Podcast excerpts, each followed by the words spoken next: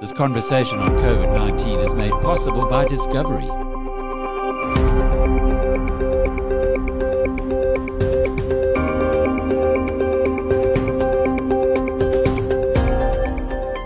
Welcome to Inside COVID 19. I'm Jackie Cameron for BizNews.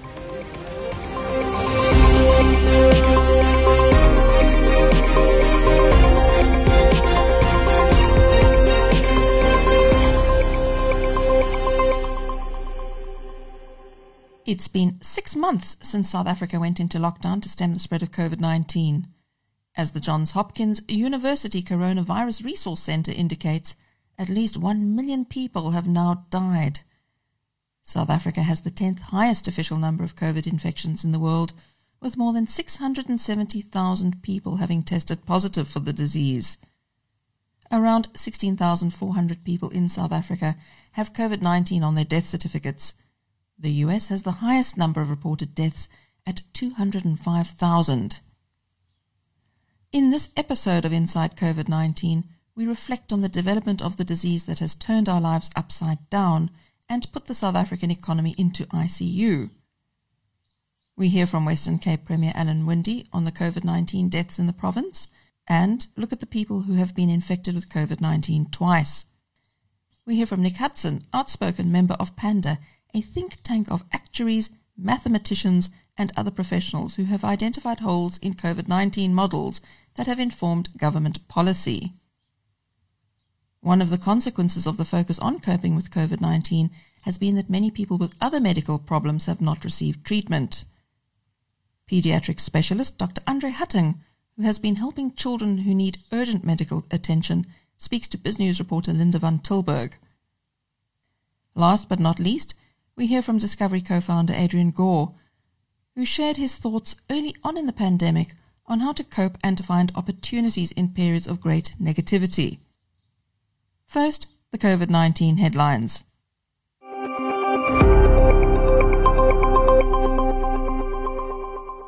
Global confirmed deaths hit 1 million as major developed and emerging economies are struggling to contain the coronavirus almost 10 months after it first emerged. The pandemic is creating a class of new poor across East Asia and the Pacific, with 38 million more people expected to sink into poverty in 2020. That's according to the World Bank. Bloomberg reports that the triple shock of the pandemic, the containment measures, and the global recession mean the region will grow only 0.9% this year, which is its weakest expansion since 1967, and poverty will increase for the first time in 20 years. Germany will face more than 19,000 new COVID 19 cases a day by the end of December if the current trend in infections isn't halted. That's according to Chancellor Angela Merkel. The country recorded about 11,000 cases last week. Bloomberg says the country must act quickly to avoid the same rapid rise in cases that has been seen in neighbouring countries such as France, which has been reporting an average of about 12,000 cases each day. A Conservative Party rebellion against Boris Johnson's emergency coronavirus powers is gaining momentum after opposition parties signalled their support. The House of Commons plans a vote on Wednesday on renewing legislation that allows ministers to impose new rules to combat the pandemic without first seeking parliamentary approval. But a growing band of Tory rebels want to amend the law to put a check on the government's power. Moscow has started to reopen temporary hospital wards after daily coronavirus infections in the Russian capital soared. Hong Kong's latest coronavirus wave is showing signs of subsiding after months of social distancing measures. Diageo says it expects business in July to December to improve versus the first six months of the year. This is because bars and restaurants reopened following the coronavirus lockdowns. India's coronavirus infections crossed the 6 million mark as the outbreak accelerates through the world's second most populous country. Infections rose by more than 80,000 and now stand at just over 6 million, according to data released by the Health Ministry. Beijing is urging companies to stop importing frozen food from countries with serious coronavirus outbreaks. The government has been investigating imported meat, seafood, packaging, and containers as a potential source of COVID 19 since June. Coronavirus vaccines now in development are likely to be partially protective but will not prevent everyone who's inoculated from becoming infected. That's according to Scott Gottlieb, former commissioner of the U.S. Food and Drug Administration. About 40 universities around the UK have had reports of coronavirus cases, and thousands of students are self isolating as the new term begins. The BBC reports that the University of Aberystwyth is the latest to suspend face to face teaching because of COVID 19. The impact of COVID 19 on the lungs and the rest of the respiratory tract has been evident since the early days of the pandemic. The name of the virus that causes the disease, severe acute respiratory syndrome coronavirus 2, SARS CoV 2, tells us as much. But scientists say that growing data suggests that the virus can also cause serious complications and damage to the heart, even in cases with mild or no symptoms. This is according to Eric Topol, the MD of journal Science, he is a practicing cardiologist. He says that while no other human coronaviruses have been shown to impact the heart, people with SARS CoV 2 have developed complications such as myocarditis, which is inflammation of the heart, necrosis of the heart cells, which is cell death leading to injury, improper heartbeats, and even heart failure. The true prevalence of these heart manifestations is yet to be determined, says Topol. He points out that around 40% of SARS CoV 2 infections occur without symptoms, and so far not enough imaging studies have been conducted in people who test positive for SARS-CoV-2. It is possible that SARS-CoV-2 is a generalist virus capable of spreading through a wide range of species. That's according to Conor Bamford, a research fellow of virology at Queen's University Belfast. He says that SARS-CoV-2 has already spread to cats, dogs, tigers, and mink. It is possible, he says, that this virus could become an ever-growing threat.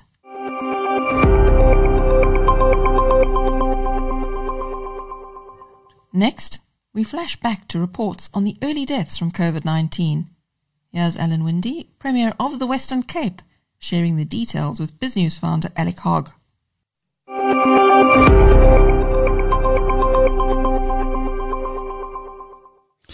Well, we're joined now by the Premier of the Western Cape, Alan Winde. Uh, Premier, it's been a tough day for you with the first deaths uh, from COVID 19, South Africa's first deaths from, of COVID 19 in your province? Yes, no, very tough day. Um, uh, I, I remember vividly on the 11th of March when we actually had this showcase. We wanted to show the media that we were ready for Corona, and we went down to Tygerberg Hospital and we were going to show them the the lockdown facilities and the quarantine facilities and how ready we were. And on the way there, I got the message that we'd had our first positive case and so when I walked into that hospital, the, the, the sort of readiness um, changed to the first case. And I still remember after that saying, are we ready for the first death? And, uh, you know, we were so consumed by, by lockdown. Uh, we had three patients in ICU. Uh, we'd already had patients going into ICU and out we knew we were around about 200 cases, and you know, you didn't even think it was going to happen. Lockdown was what we were focusing on. And this morning, I was waiting to hear about uh, how things had the, the roadblocks had worked and and how lockdown was happening. And I got the message of two deaths, not just one. And so, yes, a somber day, um, a day that really lands what what what we're doing and why we're doing it. Um, we're doing it to actually mitigate uh, deaths, and uh, we want to, you know, mitigate thousands of deaths. But uh, it really hit home today. There were a couple of myths that were shattered by this. It's supposed to be only old men who die of COVID nineteen, and there was a 28 year old who'd only Absolutely. been admitted yesterday. Uh, was this a surprise to you too? Yes, absolutely. I mean, uh, that was the biggest surprise. I think you know you you assumed, and I mean this is one of the problems. I think when we assume too much, you assumed that it was going to be either someone who was elderly or someone who was immune compromised. We have a lot of people in our province who are HIV positive, who are have TB and have diabetes, and so you assumed it was either going to be someone from the vulnerable groups, and uh, definitely not female because male is definitely also more vulnerable and less able to deal with this to female, and right in the middle of this, uh, uh, you know, uh, a 28 year old and a 48 year old woman. Uh, both women, and uh, wow, that actually just added to the to the power of the punch that uh, that we took this morning. Were, were either of them at Tygerberg? Uh, yes, one's at Tygerberg and one is in a private uh, in a private facility. And yeah, as you say, the the she came in last night, and um, in actual fact, uh, it was one of those things where the doctors have clinically signed it off as COVID, but we actually didn't even have a positive test on the 28 year old. So we've got a confirmed COVID 48 years old and I have 98% certainty of COVID year old women. But uh, that test still to come in. But uh, everybody in the medical field are, are, are certain that, that, both of these are COVID cases. Do you have any others uh, who've been hospitalized in the province? So, yes, we had three yesterday and we've got seven today. Um, and hospitalized doesn't always mean that you stay there, but uh, you know, obviously three to seven. And yesterday, three, I wasn't even worried about uh, whether anybody was going to be on, uh, you know, getting closer to to death's door. And and uh, this shows you how quickly things move. And I mean, yesterday we were sitting under under 200, and now we're on 260 cases by 2 p.m. today. So you can also see the spread of the virus uh, is and the contagion of this virus is is so strong and uh, so virulent. It just it's it, it takes your breath away every single day when you see these numbers and and that's why uh, I'm so in support of this lockdown and we've got to take it seriously and we've got to measure the 21 days and it could even go longer than the 21 days, especially if you look at what's happening in other parts of the world. The lockdown is not working particularly well in parts of Gauteng. How's it going in Western Cape? No, we've also got our problems here.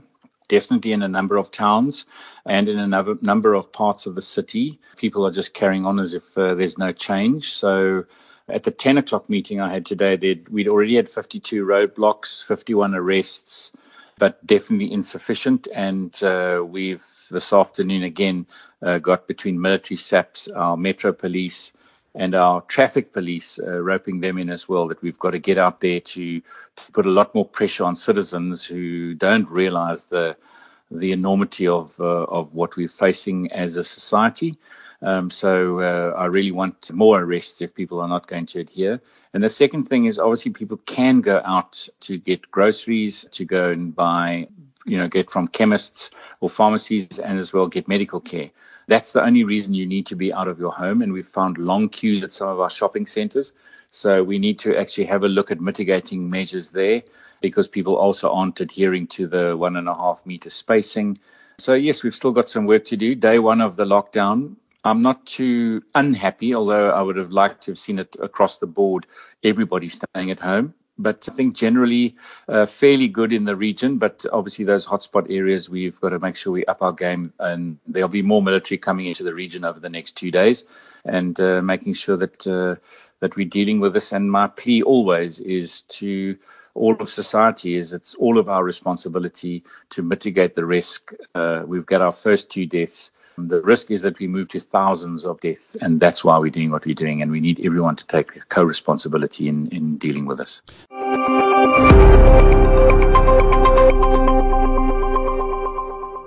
Coming up, why COVID 19 data used to inform government policy has ignited heated debate, with some insights from Nick Hudson of the think tank Panda, which is an independent group of actuaries, mathematicians, and other professionals. He was speaking to Alec Hogg, BizNews founder. Nick, on your screen now, you can see a graph there that I've actually pulled from Kevin Lengs's report about weekly deaths from all causes. And as you can see, there's a very distinct increase in the deaths sure. in South Africa. Now, if one has a look at the forecasts and projections that you're talking about and what the South African Medical Research Council is saying, from their side, these excess deaths, as we call them, are a result of COVID-19. From your side, which I found very interesting, you don't believe that it's actually COVID 19 that is causing excess deaths, but the lockdown itself. Just take us through that argument. I think to be fair to the SAMRC, they did correct in the initial report, they did have the somewhat ambiguous wording where it said COVID related deaths, you know, not being too specific about whether it was people contracting the disease or affected by things like unavailability of treatment for other diseases or suspension of treatments for tuberculosis or HIV or things like that. So it's a slightly ambiguous wording, and we asked them to correct it, and they have subsequently done so. You know, the jury's out, I guess, is what would be fair to say as to whether any of these deaths that are not recorded as coronavirus deaths are in fact from coronavirus or from the consequences of lockdown. We've also asked them to provide age-based breakdowns so that we can see, because if there's suddenly children dying or 25-year-olds dying, then you know for sure that those are not coronavirus deaths and that we're actually starting to grapple with lockdown deaths. But I don't even think that getting that information is going to be required because, you know, the Western Cape is now already more than a third off its peak. It peaked more than a month ago, probably five, almost six weeks ago. And as its epidemic continues to decline, if those excess deaths stay there, then they are most definitely not coronavirus deaths and they are our first lockdown deaths. And you'll remember the whole panda journey started with us saying, well, hold on a minute, people. What we're forgetting here is it's not a trade off between lives and money. That's a silly way of looking at it. Money mediates life you know, it's just a transaction in the middle between the work you do and the food that you eat.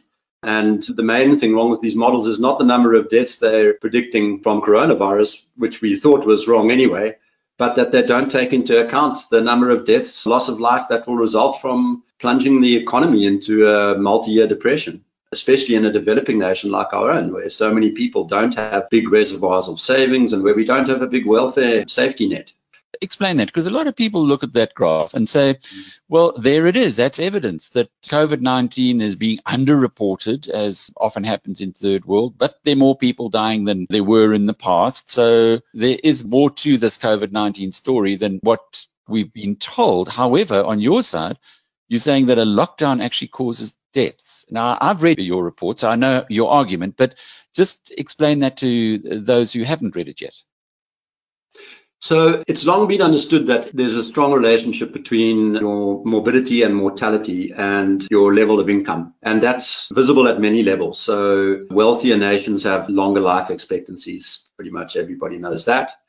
But even within nations, if you're an insurance company and you're trying to price a life insurance product, for many decades, probably even for more than 100 years, the actuaries at insurance companies have observed that people in different income categories have different mortality rates. And, you know, the idea is if you drop a couple of notches in your income, and that's what's happening here. We saw today that formal sector salaries have fallen by 20% across the board. You know, mm-hmm. these are very meaningful impacts on a society. And what comes with that, that level of destitution and worsening nutrition and stress and all those things is a higher mortality rate. So that's how this manifests. We weren't specific in that first report about the precise mechanisms, but other researchers have been quite recently. You know, Shabir Madhi and uh, Glenda Gray, and more recently, Prof. Slim put out papers just warning. You know, look at the T, look at what's going on in TB, look at what's going on in HIV. It doesn't take much in terms of a drop off in treatment rates and so on to lead to a quick deterioration in those cases that they're managing. Uh, all I would say, you know, yes, I know there are people out there who want to be able to say, look, we weren't panicking for nothing. And they will go as hard as they can and fight as hard as they can to argue that those excess deaths are all coronavirus related and it has nothing to do with lockdown. We think they're naive. We think that in a couple of weeks it'll become clear. And as I say, the province to watch is the Western Cape because within weeks from now, the coronavirus curve will have dropped off to negligible levels and if those excess deaths are hanging around, then you've got your answer. Inside COVID 19 from BizNews.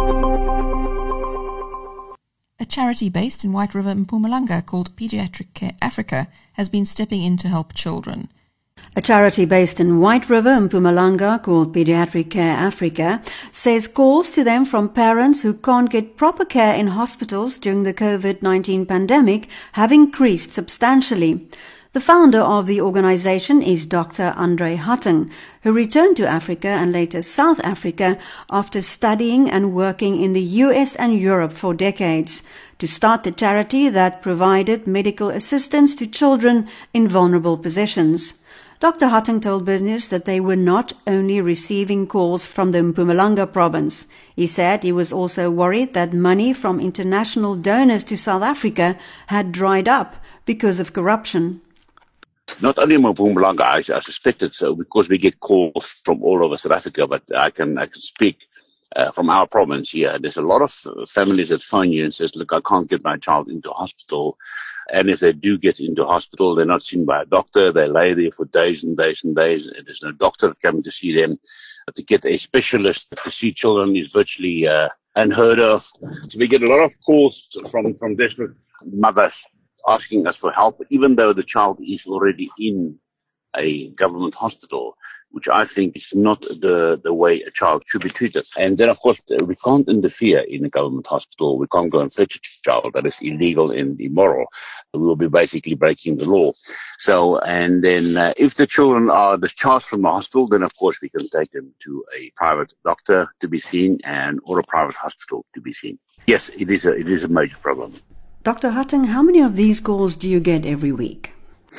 Oh, many, many, many, many that we know of that we get called, and that is only a fraction. I mean, if everybody knows our telephone number, there are many, many of them. I mean, we have stories, endless stories of people that's gone to hospital 6, 8, 12, 15, up to 72 times and not uh, got any treatment that they need specialist treatment. To see a GP, that seems to be a problem, but see a specialist for example, if you need to see, a specialist ophthalmologist or uh, orthopedic surgeon or anything like that, it seems to be very, very difficult for the, the people to actually get to see these people.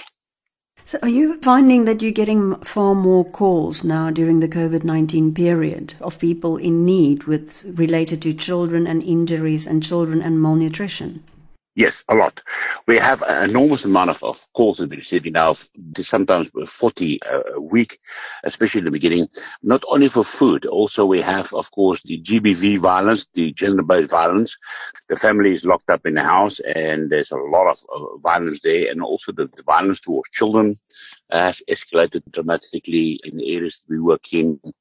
And then, of course, the hunger. Children just did not receive any for a long period of time, they do now again, for a long period of time, about two and a half months, they don't receive any food from the feeding programs that the government is supposed to supply them.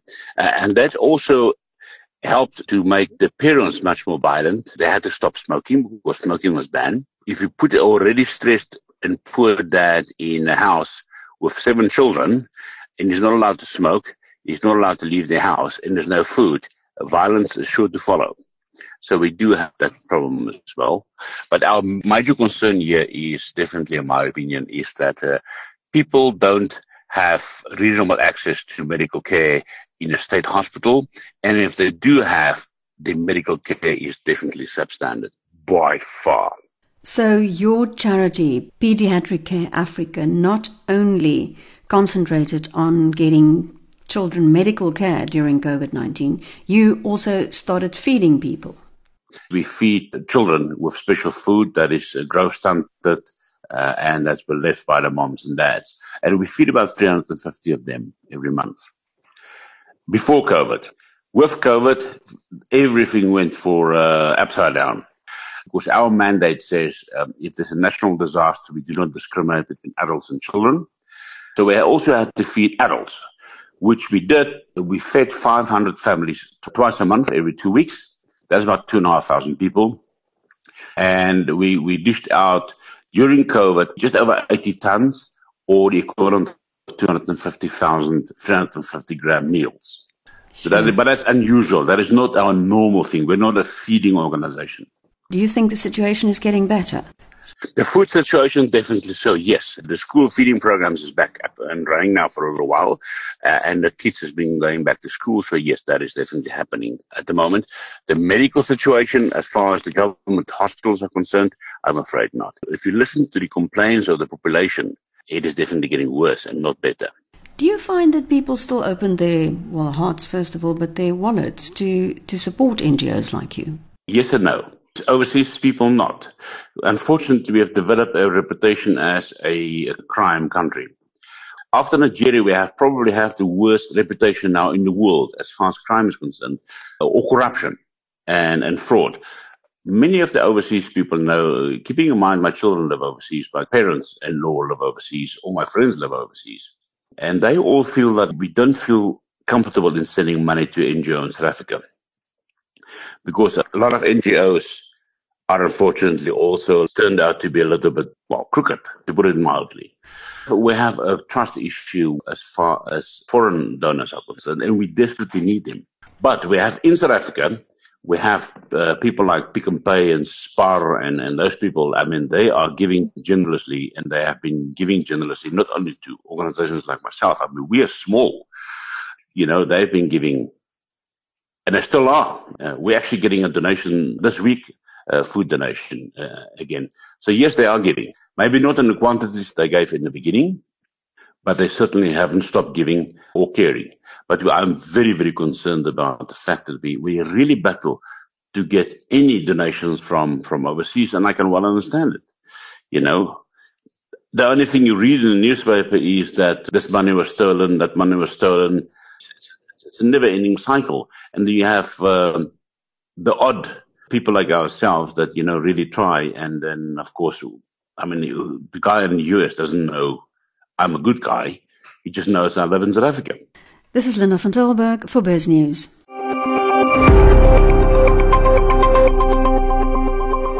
Next, our partners at the Wall Street Journal investigate how people are coping with getting infected with COVID 19 for a second time. Scientists in Hong Kong reported last month what many had long suspected could happen.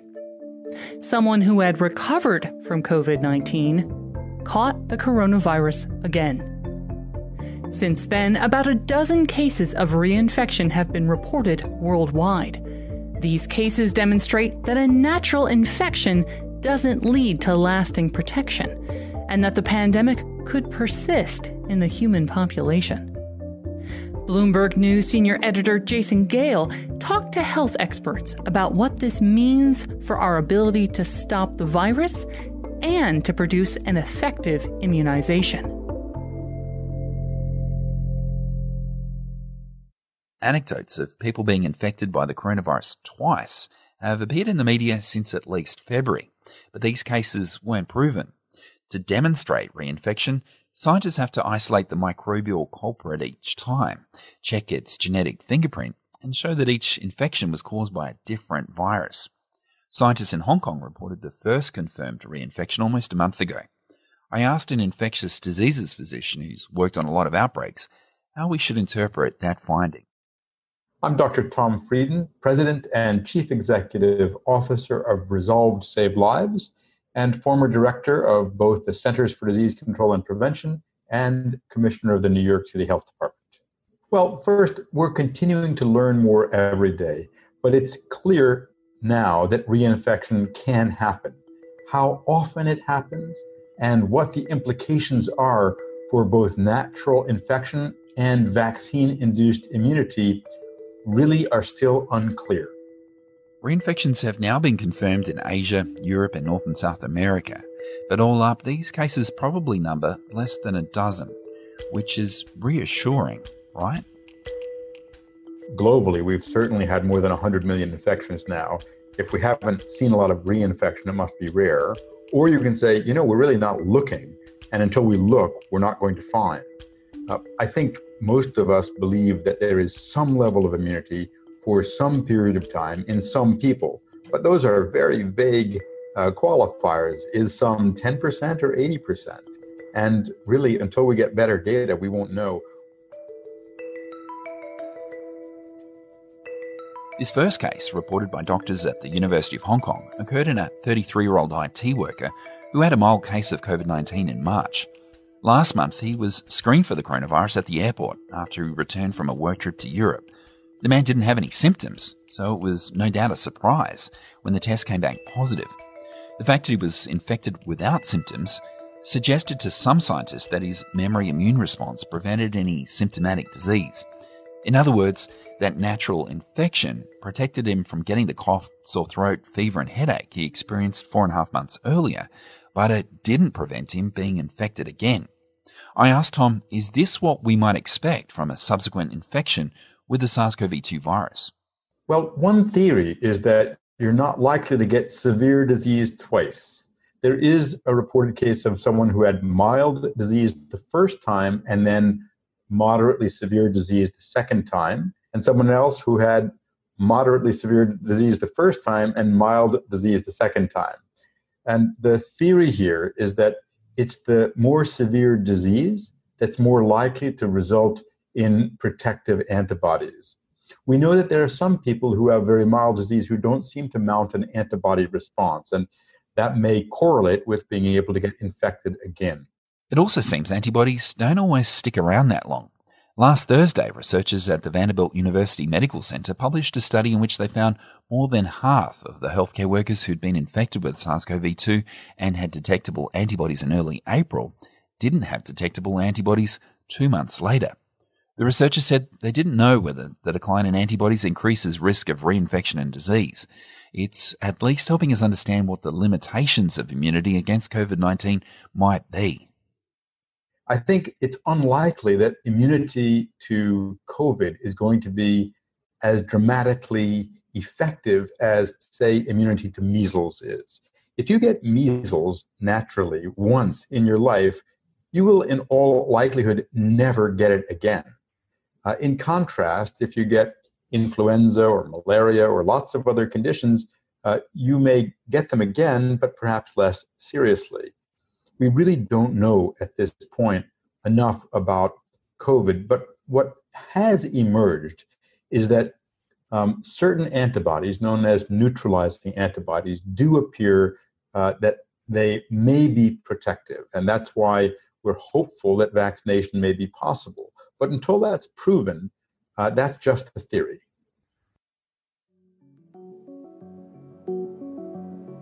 There's a possibility that immune protection against the coronavirus might be cumulative.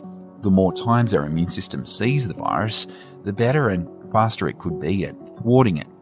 Tom says we don't know that for sure though.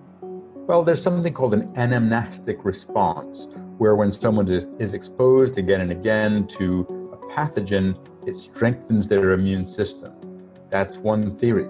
But we really don't know what the reality is with COVID. What we do know is that there's a wide variety of illness. Some people get infected and it's quite mild. Other people get infected and they can get severely ill or die. And we're not sure what the difference is. One of the key questions around reinfection is whether someone who has caught the virus again is capable of transmitting it. Tom pointed to one example that indicated someone could be infectious and another example that suggested they might not be. At this point, um, there are theories but no proof. For example, someone who's had a mild infection before and has very little immunity may behave just the same as someone who's infected for the first time. In contrast, someone who was very ill and has a high level of neutralizing antibody may indeed reduce their viral load and be less infectious. It's something that we need to figure out. So, what do these reinfections mean for our ability to reach herd immunity, where the virus's potential to spread is mitigated by a high level of immune protection in the community? All bets are off still. Um, the likelihood is that herd immunity is going to involve uh, well over half of the population getting infected, uh, but there's still many unknowns. And one thing that's important to keep in mind is that herd immunity is not a dichotomy. It's not herd immunity on off. The more people who are immune in a community, the slower the virus spreads. What is certainly the case is that in all likelihood, getting to herd immunity for COVID in the US would require an infection rate of something like 60%. Currently, we're at about 15%. We have 200,000 deaths. So, in all likelihood, getting to herd immunity in the US would involve another 600,000 deaths. We're talking about more than uh, almost any war in US history.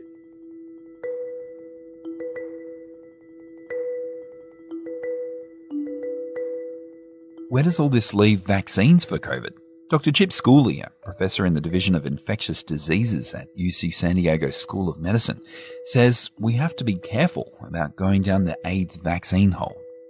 As you remember, we were going to have an AIDS vaccine in 1986. and we never got one, but we've done pretty well with AIDS. And we did it uh, with drugs and we did it with behavioral changes. And we may be in the same boat with, uh, with COVID. Yeah. I mean, these reinfections uh, have to give you uh, pause about thinking that you can do better with a vaccine than you can do with natural infection. Chip says previous research with vaccines suggests that the immunity isn't long, and it may not be the silver bullet many of us, me included, are hoping it will be. That's why I think it's important to um, try to um, optimize non-vaccine interventions um, and get back to business. I think we really have to get on with it about how to operate in the in the COVID era, where the virus is kind of going to be looking over our shoulder for a while to come. There's so much we don't know about the coronavirus, including our ability to produce a safe, effective, and durable immune response with a vaccine. But there are things we do know we can do to stop the pandemic. While we push ahead with developing vaccines, we also have to develop better treatments and keep practicing physical distancing, hand washing, mask wearing, and everything else we can to prevent infections.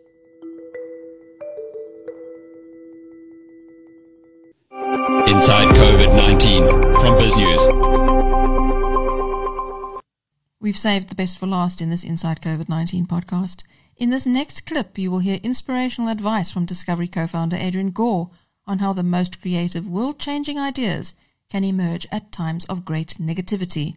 Think in a much broader way about the potential bad things that can happen, but I think more importantly, the potential good things that can happen out of COVID. I, I would argue that certainly in my journey, I've tried to always do that in the, in the context of our organization, try not to think necessarily linearly, but think about plausibility, possibility in an unbounded way. And I think you should think about this in, in a post-COVID world. So a few points I'd like to make. These are common themes, but, but just to add a few points to some of the possible futures that we may face. And this is predicated on a fairly optimistic view that we'll muddle through this economic uh, difficult time. The first one is the concept of a world of we versus I.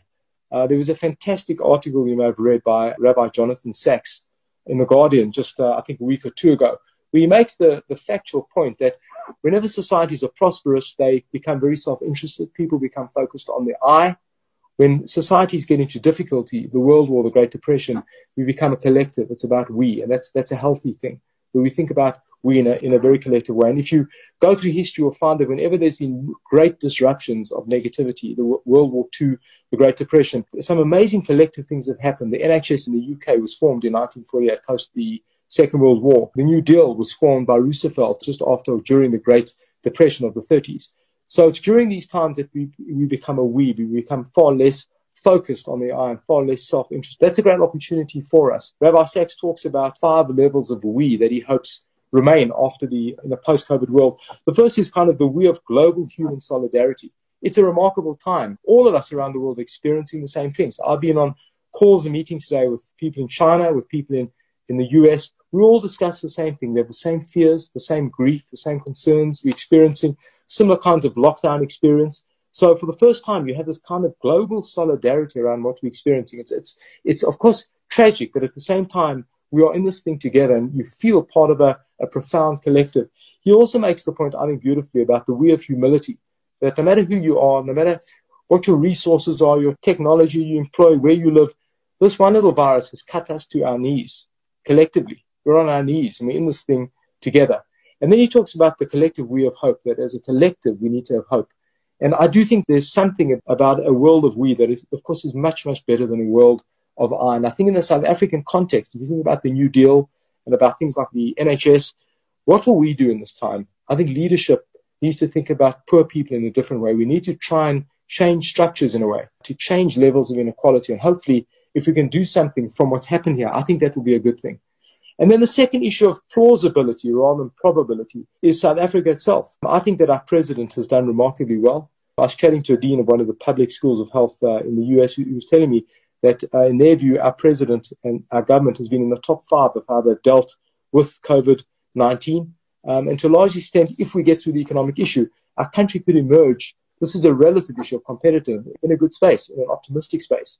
So chatting to a colleague in Germany, a fantastic business leader, made the point to me, if you look at how Germany has dealt with COVID-19, very, very good healthcare system. Death rates are, are low. They've done a good job. They may emerge in a very competitive space relative to other countries. And I hope South Africa can do the same. I don't mean to make light of a tragic situation, but I guess that if we manage this well, our esteem could be lifted, our optimism could be lifted, and we could come out of this hopefully uh, in a strong place. It's not implausible. And so in the realm of plausibility, I think that is a future we should hope for.